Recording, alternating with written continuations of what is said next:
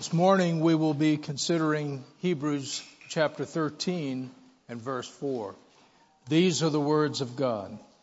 Marriage is honorable among all, and the bed undefiled, but fornicators and adulterers God will judge.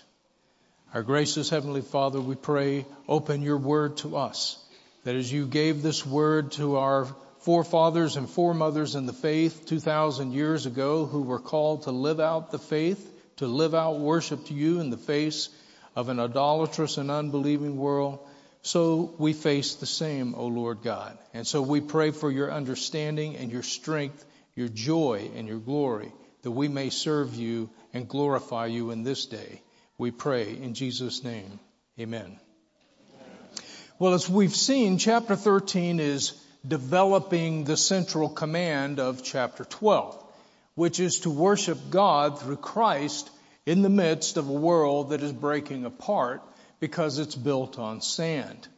Through worship and obedience, we are to build on the rock of Christ and His Word. So chapter 13 hits on four areas that are especially important.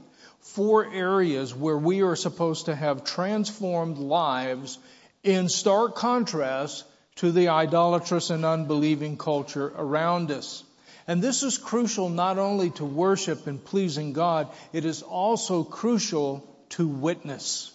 So last week we looked at the first of those areas, which was love in the local church. It's the body life, the fruit of the Spirit in the local congregation. Today we address the second of those areas, which is marriage and its sexual union. Now, what our text is telling us in so many words is this. God's gift of marriage and its sexual union must be prized like a precious gemstone by all people, starting with God's people. God's gift of marriage and its sexual union must be prized like a precious gemstone by all people, starting with God's people.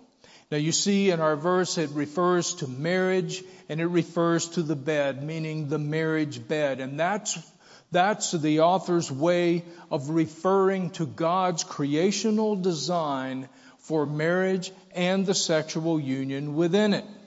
Remember that God created man, male and female. And he joined Eve to Adam as his wife. She is called his wife and commanded them to procreate, to fill the earth and take dominion. And all of this was before the fall when everything was flawless and there was no sin in the world. You can see this in Genesis 1, 27 and 28 and then in Genesis 2 verses 22 through 25. So God creates one man and one woman, and He joins the two together in marriage, and He tells them to have children, and He builds the human race from there, one baby at a time.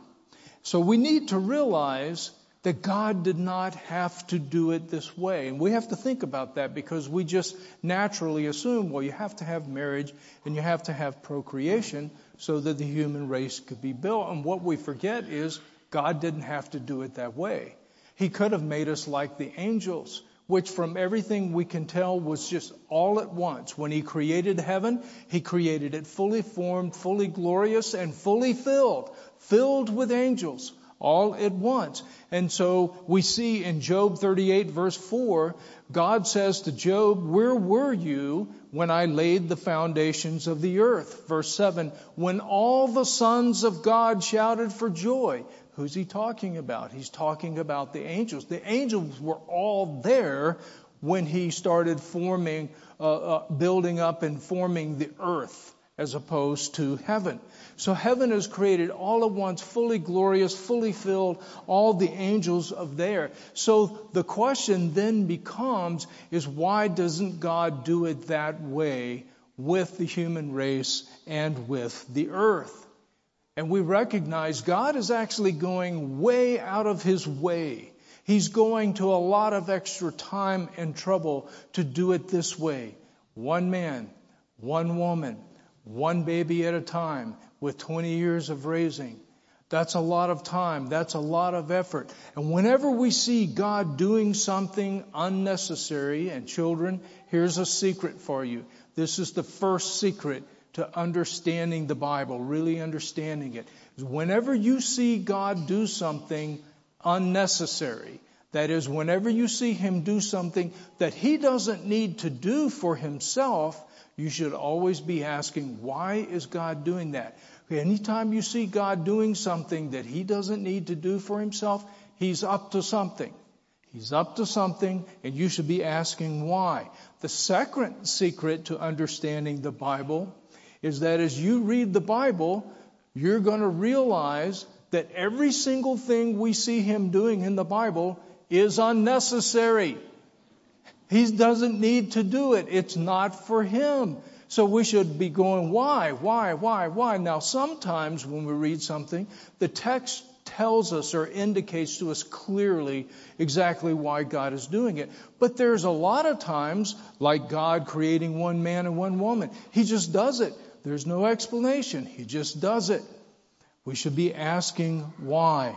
And that brings us to the third secret to understanding the Bible, which is realizing that the answer to why is always the same answer. The answer is it's a gift and it's for us. All the way through. Whenever you see God doing something He doesn't need to do and there's no explanation, it's like your father bringing in a great big Christmas present that's wrapped in the most beautiful uh, Christmas wrapping paper you've ever seen, and he just puts it under the Christmas tree and he walks off. That's the way you should look at it. We're getting a gift. I don't know what's in it, but it's a gift and it's for us. That's always the answer. And that's certainly what we see with God doing the human race the way He did. One man, one woman, joined together in marriage, in a sexual union, having children and raising them up as a result of that.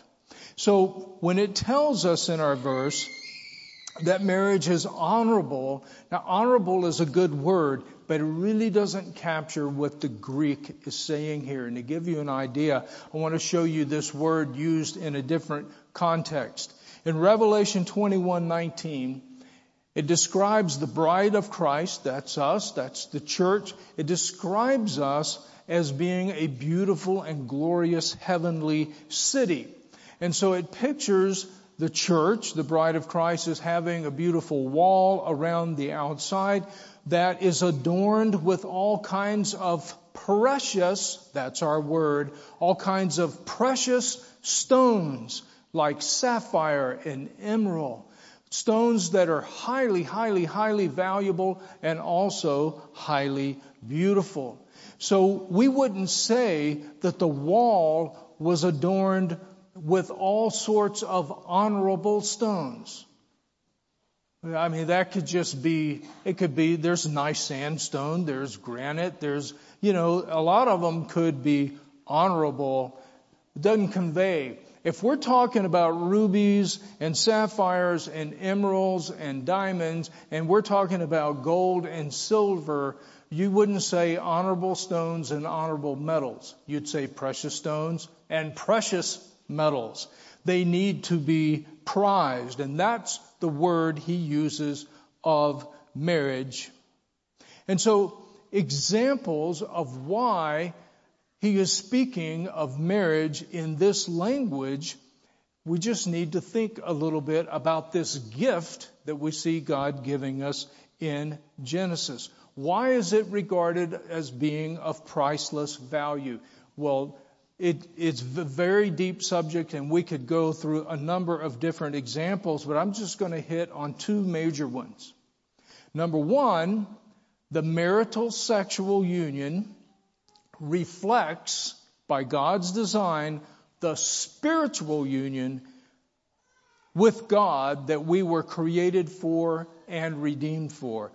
The sexual union in marriage was created from the beginning to reflect the spiritual union between us and God that we were created for and then redeemed for.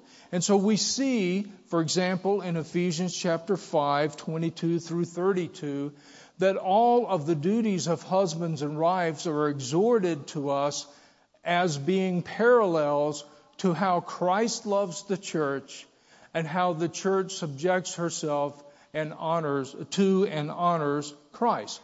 Wives, submit to your own husbands as to the Lord, for the husband is head of the wife, as also Christ is head of the church. Husbands, love your wives, just as Christ also loved the church and gave himself for her. And then it quotes Genesis. For this reason, a man shall leave his father and mother and be joined to his wife, and the two shall become one flesh. This is a great mystery. In other words, a mystery in the Bible is something that is too wonderful to completely take in. This is a wonder, but I speak concerning Christ and the church.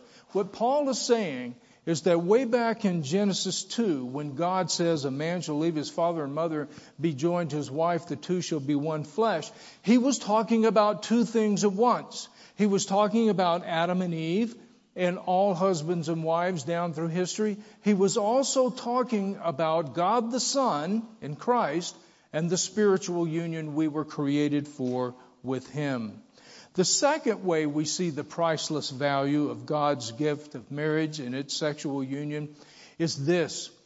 In marital sexual union as God created it, God gives us the privilege of learning to love like He loves. God gives us the privilege of learning to love like He loves. So let's think about how God loves us. He loves us as His sons and daughters who correspond to Him as His images. We're His creatures, but He has created us in His image. That means He's created us for and with the ability to know Him and to walk with Him and to enter into His life and His work and his kingdom and his warfare and to reflect his character and to share in his joy and his glory. He's created us in his image. And so he's loving those who correspond to him. And yet, at the same time, when he loves us, he is loving those who are fundamentally other than him. In other words, fundamentally different. Because God is the infinite, eternal creator. We are finite, dependent creatures. You can't get more different than creator and creature. So God is loving those who are completely other than Him, different from Him in that sense. And yet, what does God do? He sets His love upon us. He binds himself to us eternally and by oath.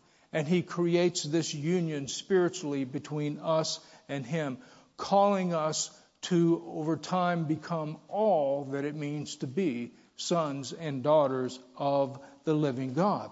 So also, in God's gift of marriage and its sexual union, we are giving the privilege of loving someone who fully corresponds to us as the image of God, and yet at the same time is fundamentally other from us.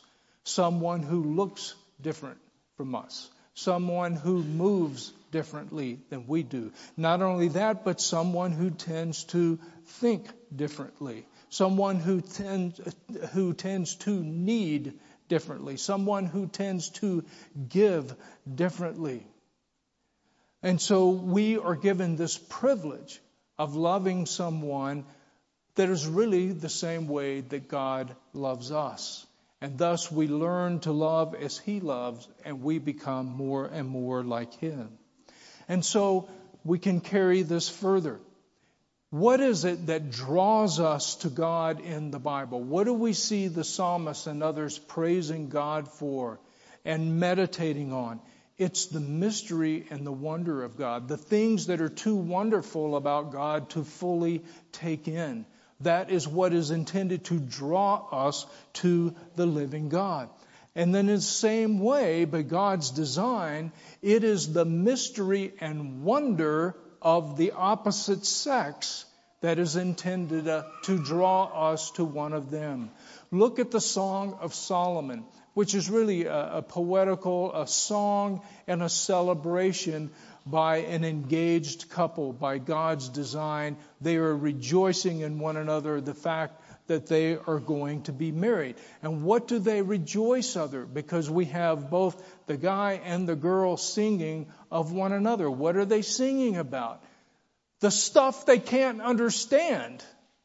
The stuff that's different.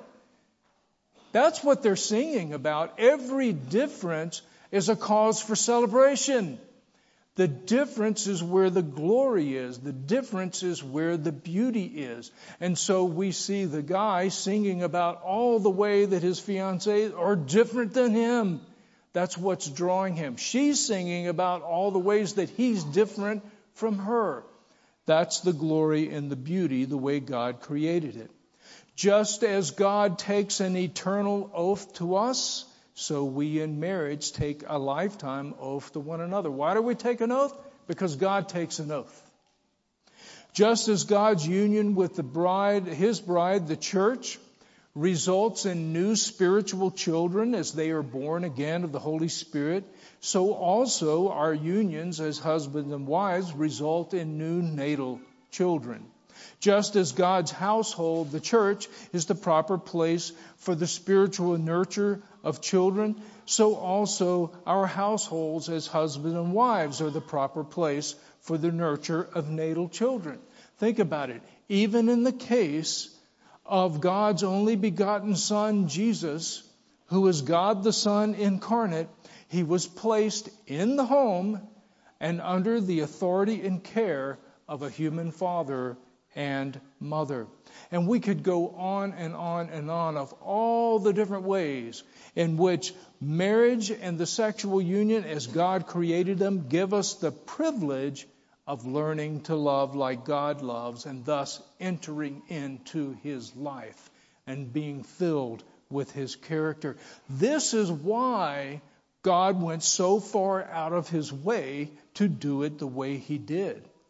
It is a wonder and it is a glory. Therefore, it is to be prized because it is of priceless value. So coming back to our text in Hebrews 13:4, it says that the bed, the marriage bed, that is the sexual union of husband and wife, is undefiled. Now here's another word that is a good word, but it just doesn't do justice to what God is saying here. Um, we see the same word used of Jesus in Hebrews chapter 7 verse 26. It refers to Jesus as our high priest and says that he is holy, innocent, and undefiled. That's our word. He is undefiled and then exalted above the heavens. So this word undefiled means clean, pure, holy, but not clean in a kitchen sense. Clean in a heavenly sense. The kind of cleanness that enables you to come into the very presence of God in heaven. That's where Jesus goes because he is undefiled. He is clean and pure. The marriage bed is clean and pure. The sexual union that God created for marriage, it is good. It's not tolerable. It's not unnecessary. We've already seen it's not necessary. It's a gift. It is clean, it is pure, it is right, and it is to be celebrated. That's what our text is saying. So, all of this being true, why would this gemstone of marriage and its sexual union then need to be protected? Well, that's simply a function of its priceless value and beauty. If you think about it, anything you can come up with that has great value and beauty, anything that is of priceless value and beauty, by definition needs protection because it means that it can be marred or ruined if it's misused. Therefore, it needs protection. A diamond necklace, a Maserati, a $75,000 over under a competition shotgun. I'm All right. Anything you can come up with that's of priceless value, a Rembrandt, a Van Gogh hanging in your living room, a Yamaha or a concert grand in your living room. I mean, anything you can come up with, it doesn't mean they're weak. It just means the value is so high and the beauty is so great, they have to necessarily be protected. They can be marred. They can be ruined through being misused and mishandled. So, how then would God's gift of marriage and the sexual union be misused or marred? Well, simply by separating the two. Separate the marriage union from the sexual union. That's how you misuse it. That's how you mar it and ruin it. They go together and not otherwise. Let not man put asunder what God has joined together. He's joined the sexual union with marriage. That's where it belongs. Keep them together. That's how you protect them. Separate them, and that's how you trample them. And so he mentions fornicators and adulterers. Fornicators is a very broad word. It simply means any form of sexual immorality, heterosexual, homosexual, whatever, any form of sexual immorality, any form of misusing or mistreating God's gift. Adulterers is more specific. That's a husband or a wife who violates the marital union. So the construction of thus verse 4 in the Greek, because the very first word there is the word honorable or precious. So that's, that's the lead off word. That's the emphatic word. The way it's put together indicates that this verse is both a statement of fact and a command to make it so. It's a statement of fact of what God created in the beginning, what is true, and therefore it is a command for us to make it so by all peoples everywhere, starting with us. He's basically saying priceless is marriage in the marriage bed, holy, good, and right. It is so in the eyes of God. Make it so in the eyes of all starting with my people. That's what he's saying. And so the text ends then with the fact that God will judge. And we need to ask the question, because we see God judging all kinds of unrighteousness in the Bible, but we see sexual sin, it's kind of like in a special category. Why is God so zealous to judge sexual sin? Well, because of what we've already seen, the priceless value of the gift that is being trampled.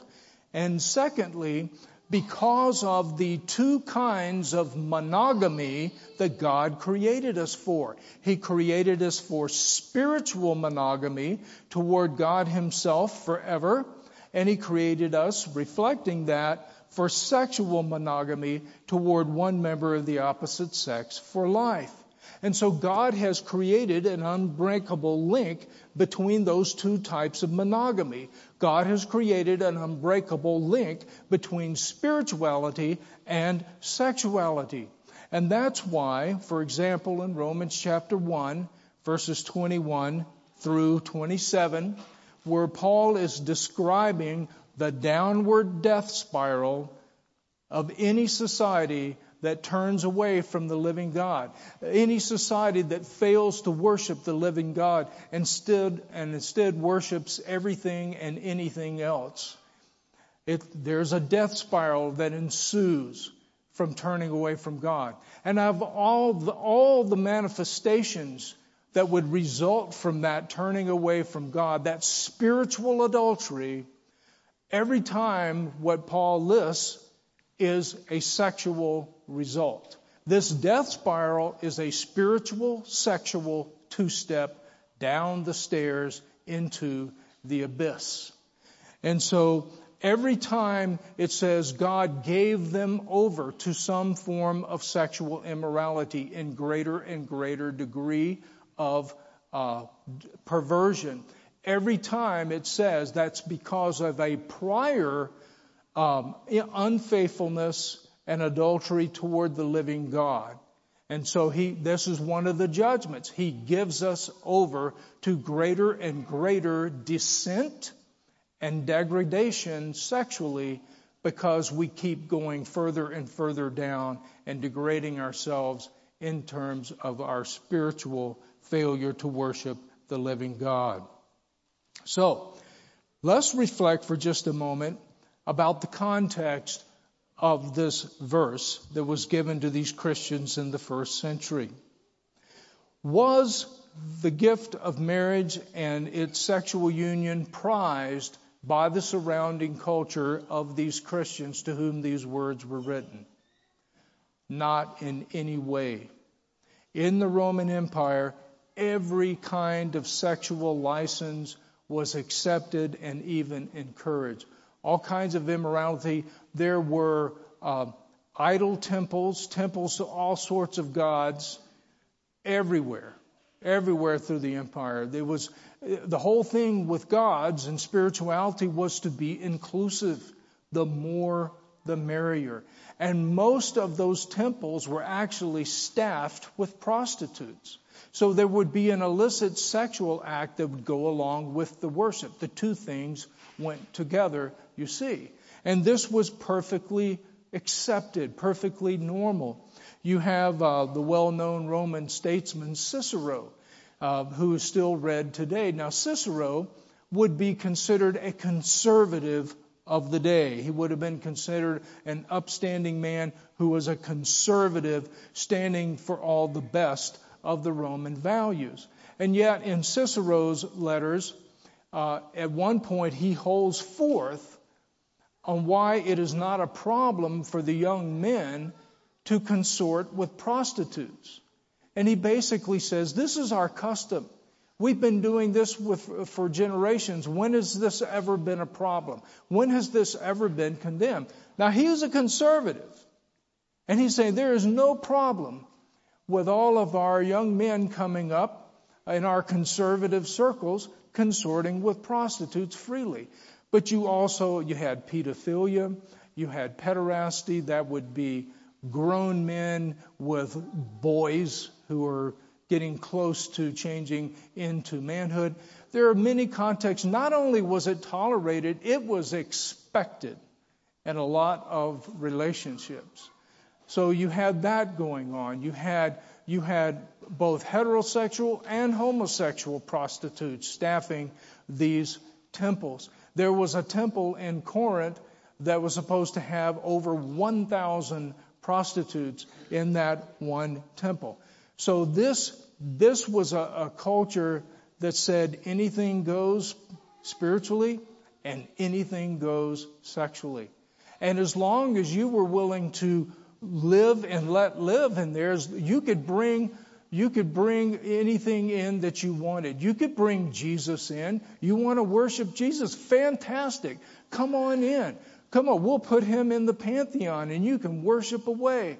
As long as you also uphold the right of everybody else to worship whomever and whatever they want. There was a emperor, one of the emperors, not the first century, but I think it was like the second or third century, he had a private shrine in the royal palace. And what was in his, uh, his private shrine? Well, he had idols in there to a number of the pagan gods, but he also had an idol in there to Abraham and to Jesus. See, as long as you're inclusive, everything works. The problem was the Christians were not inclusive. The Christians were not inclusive. The Christians said, We worship only the one true God. There is only one true God, whom we worship through Jesus Christ alone. And sexually, again, they weren't willing to be inclusive. That was the problem. They said, no, God gave us the gift of the sexual union only for marriage. It's part of the gift of marriage. That's the only place it belongs.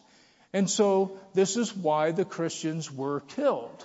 They weren't killed for worshiping Jesus. They weren't killed for, for ha- having the sexual union only in their marriage and being married for life.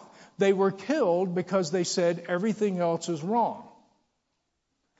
And so, if the, you know, if you had said, well, you're killing them because of their faith, they'd said, no, we're not.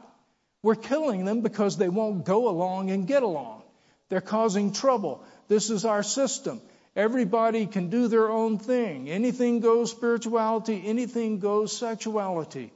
The other facet of it was when you've got that kind of a level of essentially me worship, because that's what it turns out to be. Everybody is putting together whatever kind of spirituality they want. And they're putting together whatever kind of sexuality they want. They even had prostitutes who were hermaphrodites, which is supposedly somebody who's able to show sexual characteristics for both male and female. No idea how that works, but they had them. Whatever they were, they had them. So if it's everybody putting together, if you've been worshiping this God and engaging in this kind of sexuality and it was working for you for a while, it was true for you, it was helping you feel the way you want to feel about your life, but then that stops working, well, just get some other gods. Bring some other into the mix. Bring some other sexual practices into the mix. Keep remaking yourself. Because the fundamental nature of the pagan world is that the entire cosmos, it's either just matter or it's really a big impersonal spirit, you see. But it's always forming, it's always making. So anything can become anything else, right? Well, we know what that's like. What we're seeing in our midst today, it's just ancient paganism. This is as old as the dirt, folks. There is nothing new about this other than smartphones. The rest of it is as old as it can be. We are reverting to ancient paganism. Now, Jesus said, You are the salt of the earth. But a salt that has lost its Savior is fit only to be thrown out and trampled. So, if you have, um, if you picture a society as a bunch of meat, that needs to be preserved and needs to be made taste good because that's the other thing that salt does. It preserves and it makes stuff taste good. That's what salt does. And so you have meat that's supposed to be preserved, but the meat goes bad. It's ruined. It's rotten. Is that a meat problem or is that a salt problem? Jesus is saying, in a fallen world, that's a salt problem.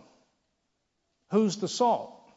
Jesus said, You are the salt of the earth.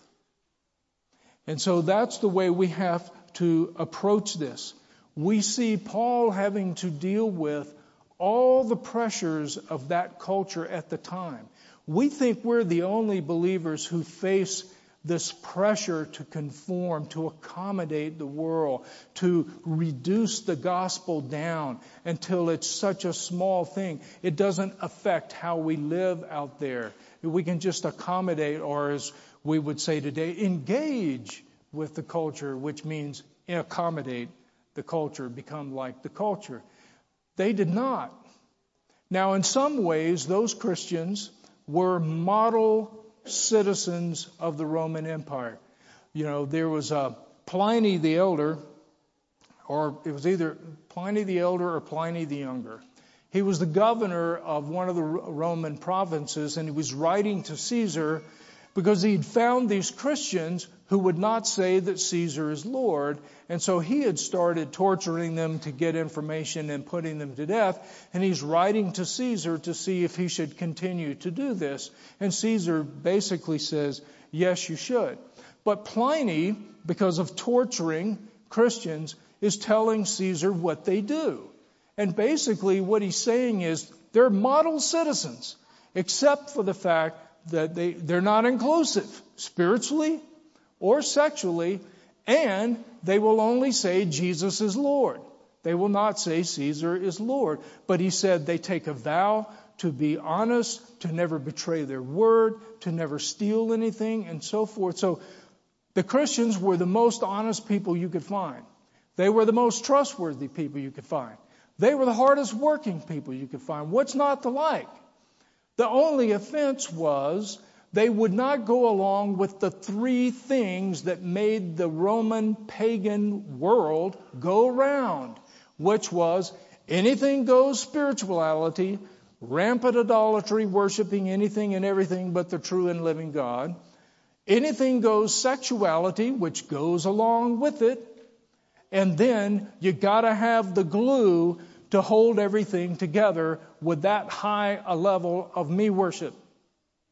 And the glue was the Babel like totalitarian Roman Empire with Caesar personifying it. You had to say Caesar is Lord. Have as many gods as you want, but there's only one Lord. In other words, there's only one Lord who controls life here.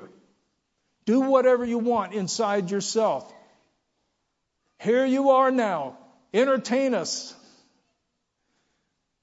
That's what it was. And to allow that to happen, but to hold it together, you have to have Caesar. And we have the exact same elements in our culture today. Anything goes spirituality. And anytime you have anything goes spirituality, you will have anything goes sexuality. It's not just predictable, it's inevitable. Why? Because God would have it so. That's part of the judgment. And so we need to follow these early Christians. We need to be the most honest people you can find, the most trustworthy and responsible people you can find, and the hardest working people you can find. But we need to worship only the one true God through Jesus Christ. We need to have uh, prize and protect the gift of marriage and the sexual union that goes with it. That is the only place for sex. And we need to honor Jesus alone as Lord. Now, Paul dealt in several of his letters with how the culture was pushing in on the early church, just the way it does us. When you see the Bible saying, like, love not the world, when it's talking about the world in that sense, or it says, don't be conformed to this age. When it's talking about that, this age or the world, what it means is the entire way of thinking, the entire way of valuing and living, and you can feel it. It's just that entire atmosphere that you can feel all around us, and you get it on your smartphones and you get it everywhere else. It's, it's what makes sin seem normal. And it makes righteousness seem weird. You know what feeling I'm talking about. That's the world that you are not to love. That's this age that you are not to allow to shape you. We are shaped by whatever we worship. That's what the Bible says. If we truly worship the one and true living God, He will shape us. And that is what's supposed to take place. So we see Paul in the first century dealing with immorality in the local church. 1 Corinthians. In chapter 5, verse 1, he says, It is actually reported that there is sexual immorality among you, that a man has his father's wife. This would be his step mother who is now married to his father. So this is the result. You see, this seemed normal because of the world around. Paul is having to deal with it in the church. He tells them to excommunicate this man immediately. In other words, he gets on to them for the fact that they haven't already done so. Why not? Again, the press of the culture. He basically tells them, judge lest ye be judged. That's what he does. It's about judging righteously. So he tells them to put him out. Later, he will tell them to receive him back because he repented. You also see Paul talking about sexual immorality in chapter 6 and verse 13. Listen to what Paul has to say to this Corinthian congregation. Remember, they've got all kinds of pagan temples in Corinth, including one with over a thousand prostitutes in it. He says to them, look, the body is not for sexual immorality, but for the Lord, and the Lord for the body. You see, the Greeks believed that evil was associated with matter and therefore with the body. Matter is deficient. The body is deficient. Salvation is escaping this material world. And some of them believed that the body was affirmatively evil, and that led to treating the body severely through extreme asceticism, which would mean no marriage, pure celibacy, and so forth. So you had that extreme. But you had others that just believed that, well, the body is irrelevant. It's just irrelevant. It doesn't matter, so it doesn't matter what you do in the body. And so then you would have extreme sexual immorality. And that's why he's emphasizing the body is for the Lord and the Lord for the body. God created the body. There's not a problem with matter. The evil is not in the matter, it's not in the body. The body is good. God will raise up, the Lord will raise us up by his power. Do you not know that your bodies are members of Christ? Shall I take the members of Christ and make them members of a harlot? Certainly not. Or do you not know that he who is joined to a harlot is one body with her? For the two, he says, quoting Genesis, shall become one flesh. But he who is joined with the Lord is one spirit with him. See the spiritual union and how that comes in as the model for how sex is to be used. He who is joined to the Lord is one spirit with him. Flee sexual immorality. Every sin that a man does is outside the body, but he who commits sexual immorality sins against his own body. Do you not know that your body is a temple of the Holy Spirit who is in you, whom you have from God, and you were not your own? When God put his spirit somewhere in the Old Testament, like the tabernacle of the temple, that's God's way of saying, This is mine. This is my house. When God puts his, his spirit in us, that's God's way of saying, This is mine. This is my temple. And we are the temple of living stones. But Paul also had to deal with asceticism in the same local church, same congregation, which scholars estimate that at that time was about 100 people. About 100 people that's a small congregation, and Paul is having to do, deal with a guy who has his father's wife, those who think immorality is fine because it's just the body, who want to go down to the temples and go to the prostitutes just like they grew up doing. And he's also got to deal with asceticism in chapter 7. Now concerning things of which you wrote to me, it is good for a man not to touch a woman. Now, so many Christians get this passage wrong because we think Paul is saying it's good for a man not to touch a woman. He wasn't. They were saying that. He's quoting them concerning the things of which you wrote to me. Quote, it is good for a man not to touch a woman. In other words, asceticism. He's dealing with the same, that in the same 100 person congregation because of the culture around them. And he says, he, he takes this, this theology of us being owned by God because he inhabits us by the Spirit and Christ purchased us. So that means you do not belong to yourself. That's, that's a radical basis for the Christian ethic. You don't belong to yourself.